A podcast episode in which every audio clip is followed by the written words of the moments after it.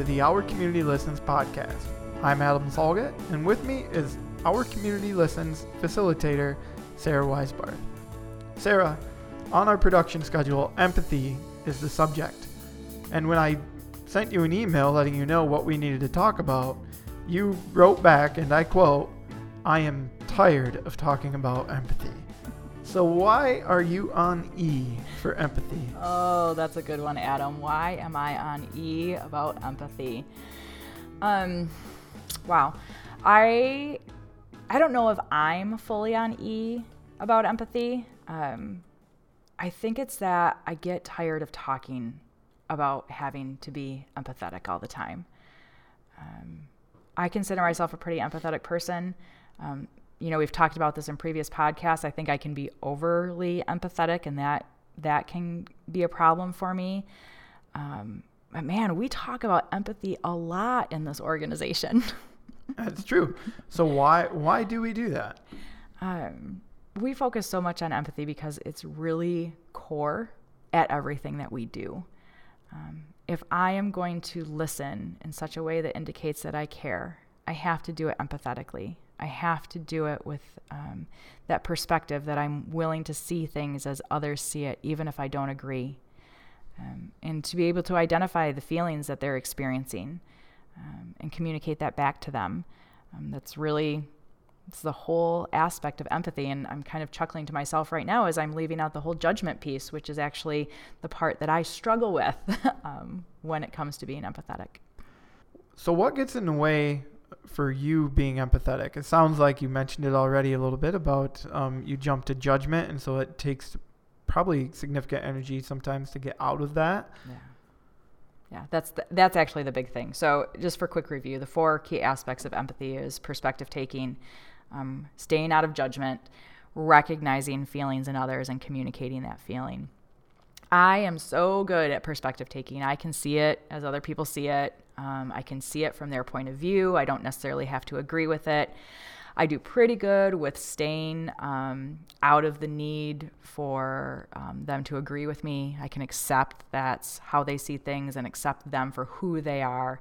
I'm really good at the feeling thing. Maybe that's the part that I get a little weary on, and maybe I have to do some self care around of, um, you know, making sure that I'm having that well to draw from um, of being able to um, just be with people and their feelings and acknowledge that feeling.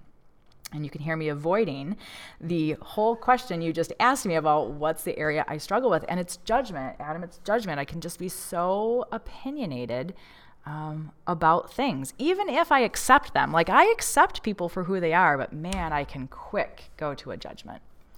That is tough. I mean, it's not something that you easily turn off either. And it's, and it, has to do with, I'm guessing, just the way that you have built yourself over the years. I, I do think um, this is potentially an excuse. Um, listeners, just so you know, I'm real and human. Um, this is my excuse for judgment is my DISC tendency is a C tendency. And it's very easy for me to assess information and form an opinion about it. And that then sometimes gets expressed as being judgy. Gotcha. Um, that's my need to strike that balance. For example, Adam, it was this morning. It was this morning in the school drop off line that actually had me thinking about being tired of being empathetic. The school drop off line makes me crazy. I bet there's a few listeners out there who feel well, feel the same way. Yes. So it is the and these are the judgments. Here are the full judgments that fly in my head. Is the person that stops right in front of the door to drop off their precious child. When, in my, of course, opinion, they should have been able to drive, you know, 10 car lengths forward and their child can walk to the door.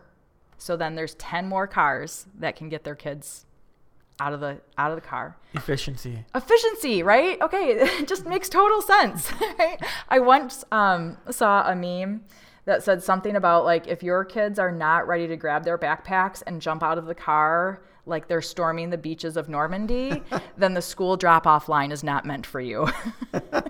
We've got places to go, things to do. Get out of the car. Let's keep moving. And I know, like, thank you guys for like laughing with me and hopefully not judging me for judging the people in the school drop off line. But this is an indicative moment of what happens for me that something kind of triggers and I'm having some opinionated response and my empathy goes right out the door. Um, it actually re triggered for me yesterday in the school pickup line when I couldn't figure out why this person again had stopped right in front of the door until I saw her daughter coming out of the doors on crutches. Right. Making it as short a distance as possible for someone who either was currently injured or maybe that's part of her everyday. Absolutely. And so it's like that moment where I'm like, okay, there's more to the story. My judgment has gotten in the way of my ability to know what else is going on for that situation and that person. Right. So it blinded you a little bit. Yeah. And that's that is if going back to your original point, like that is what gets in the way of, of my ability to be empathetic. I know that I occasionally have trouble with empathy because I often get right to the let's get over it stage. Oh. Because for me, a lot of things are like accept it.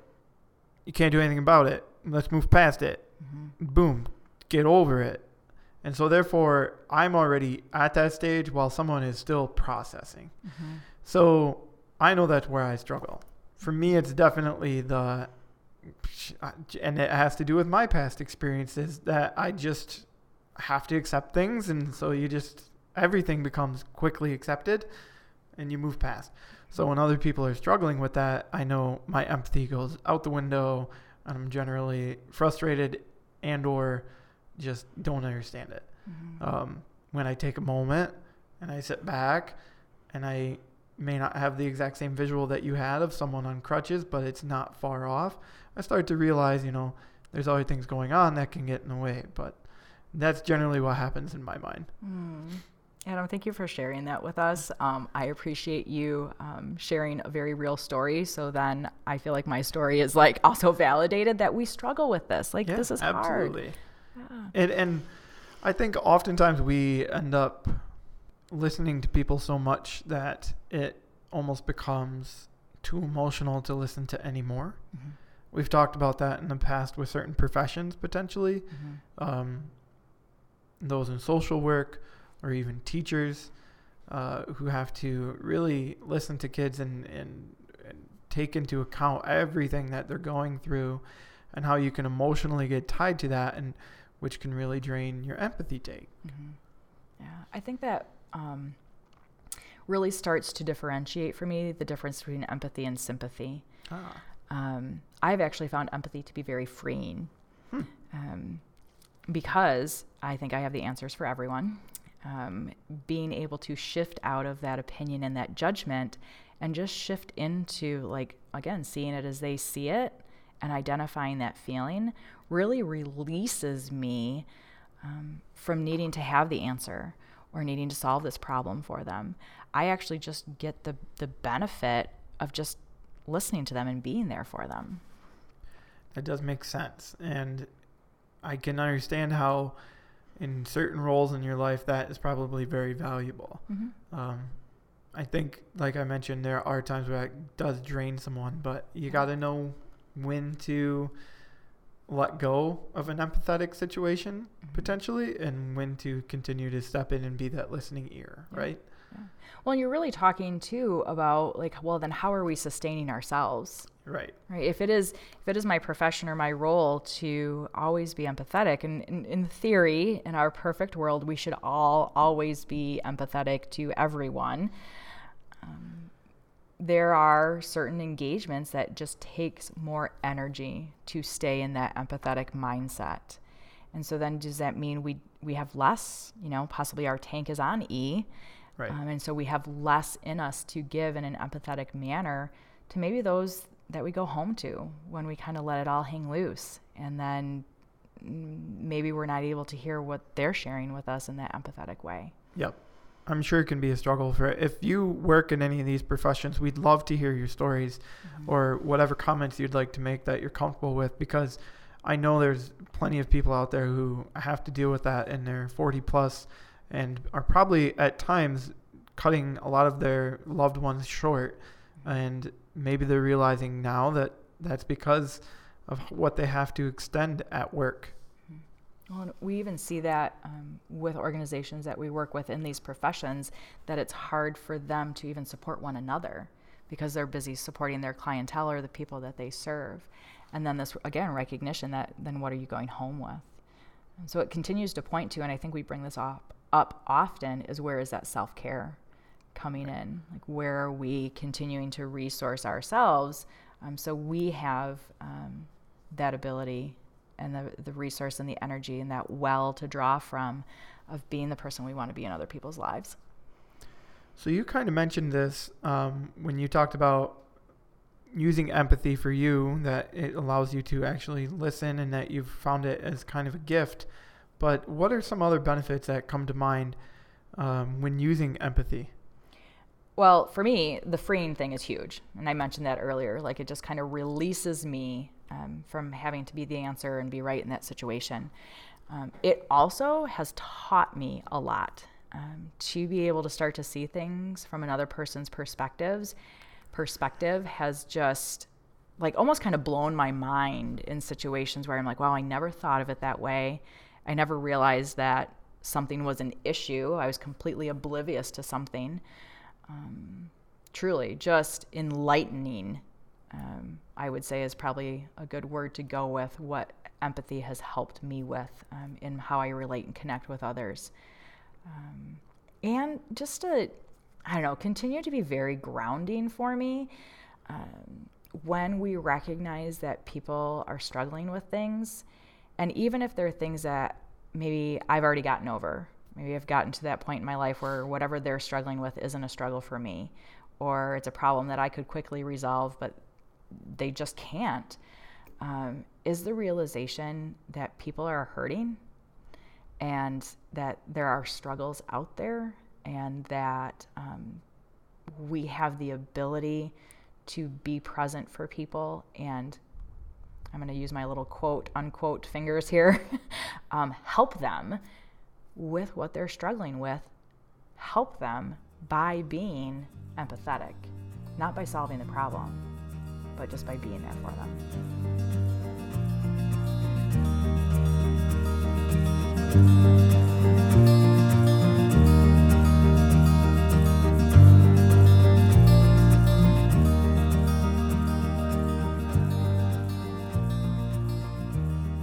So, Sarah, you've kind of given us an idea of what is empathy, but just to clarify some things, what's an example or two of what empathy is not? Like, what isn't it?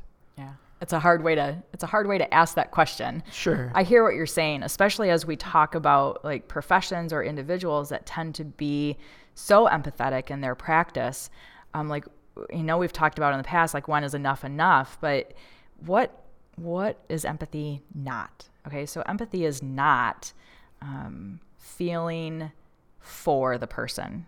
Okay, so if someone's come to me with a problem or a concern and they're expressing what's going on with them, I don't have to be sad. I don't have to be upset. I don't have to be whatever feeling they're experiencing. Mm-hmm. So that's what it's not. But what it is, is recognizing that feeling in them and acknowledging it. So, kind of just like with, and it creates really a healthy boundary. I can completely understand that, yes, because if you have someone in your life who consistently maybe has issues or is coming to you with their issues, it doesn't mean you have to let them weigh on you as much. It doesn't mean you have to let that empathy sink in. You can be there, understand what they're going through, but be able to let go of it when it's time for you to let go of it. Oh, absolutely. And you're really building on then like the next concept of what it's not. It's not taking on all of their problems. Right. And it's not being the collection site for everyone's problems or concerns. Um, it's really empowering for others. If we can be empathetic with them and recognize their feeling and express it, feel with them, and let the problem reside with the person that's struggling with it, not take it on, not be that collection site, we're empowering that person to sort through and solve their own problem and figure out what they want to do. And we're functioning in just a alongside kind of support role. Is there anything else that empathy is not? So, this next idea in my head is kind of hard to get your hands around a little bit. I feel like sometimes we teach empathy in such a way that it feels um, contrived or um, a little manipulative. Like I'm I'm going to sit here and be empathetic with you and care about you, but then great, we're done, problem over. Sure. Empathy is not um, just like a tool to employ. It's not, um, oh, I checked the box and I was empathetic today, so I don't have to be empathetic tomorrow. Right. Empathy is more just a presence and a way of trying to genuinely be. So a little bit more of a continued connection with people. Excellent. You summarized that perfectly. Um, that it's it's just truly how I want to be around people. Just understand them, recognize them, connect. So if it's not a tool, how are we teaching it then? Yeah, empathy is one of those things that feels kind of like squishy. Like mm-hmm. it feels like it's a soft skill. It really is a very practical and hard skill that we can just start to integrate into how we're being. So if it's something that I want to be able to teach people to do, for one, we've already done that. We do that in class.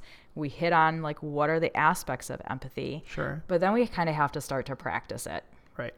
And be in those moments of like, okay, recognizing what's going on for this person. Mm-hmm. So teaching it might just be starting to do some feeling guessing um, and, and start to listen to people and be like, oh, I wonder what they're feeling. Oh, they might be feeling upset. They might be angry. They might be frustrated. And truly, almost in your head, start this guessing game about what could this person be feeling. Right. So you can start to identify how to connect with them because you have probably felt X. You know, you've probably felt upset or frustrated or m- mad. Yeah. Yeah, it's a feeling I can relate to. Right. Um, and we can pick up on all the stuff like what's the tone of their voice, what are their nonverbals, what are the words that they're using to be able to kind of do the feeling guessing in our head. I think that's the easiest one to start with um, because it requires the least amount of personal growth and change on my part. I can pretty easily figure out there might be one of five feelings I could guess that someone's expressing when they're sharing something with me. And I can say, well, it seems like you're upset. Right. That's empathy. Like Right. it can be that easy. Oh, that's really exciting for you. It could be a, a positive feeling. Right. So that's how I start in helping people practice empathy. Start with the feeling. Guess a feeling. It's okay if you're wrong. Just guess a feeling because the person's going to be like, "No, I'm not. I'm not upset. I'm really actually annoyed." And then they'll keep talking about what they're annoyed about. Right. And then you kind of got to, you have a better grasp as to what they're going through. Yes, that's empathy. It, it can be that simple. Um, from uh, like what are the other aspects of empathy and how to start to teach those um, perspective taking that is like a personal growth i could do like a whole session on how do we learn how to shift back and not have to be in agreement but can accept and see things as other people see it. Sure. um, that just needs to start to be a like almost like a curiosity thing. Um, and i wish you guys could see me right now because i'm clasping my hands tight in front of me because it does require me to stop having to be right and see things my way and instead be curious about wow i wonder how this person sees things to hold back your judgment. Yes, yes, to hold back my judgment, Adam. Thank you. Because um, then that's the next aspect of wow, I just have to discipline myself to keep my opinion to myself and instead continue in that, that curiousness of like, huh, wonder what's going on for this person. Right. Sarah, thank you so much for being open about why you were a little empty on empathy starting this podcast. I hope uh, your um, school pickup line goes a little smoother next time. Everybody stays efficient and just flows right through. Can you give us your key takeaways for today's podcast? Yeah, Adam, thank you. I, I appreciate um, you helping me be lighthearted about the school pickup line. Um, and I, I guess I will try to use that for the key takeaways um, that really, in any situation, we can be empathetic Mm-hmm. um, and recognize that there's something else going on for other people. Um, for me, my key takeaways in listening to our conversation today would be how do I stay out of judgment? Um, that's a personal lesson for myself. Um, what then could be going on for the other person? So, how do I see their perspective? And that we don't always have to be on. Um, empathy is not a, a tool um, that it's a it's a way of kind of being, but we also have to feel resourced and supported by others being empathetic with us in order to continue to be empathetic with others. And if there's one thing um, that I would suggest just practicing is start to guess the feelings um, and start to kind of play a little guessing game with others and see what feeling might they be expressing to you and if you can identify that and share that with them.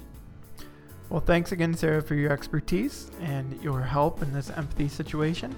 Alumni, if you have any stories about feeling empty with empathy or just have more questions about how this works or how to adapt it into who you are as a person, feel free to reach out to us at our website, ourcommunitylistens.org, or find us on our social media pages on Facebook. Thanks so much for listening, and don't forget, alumni, you are the message.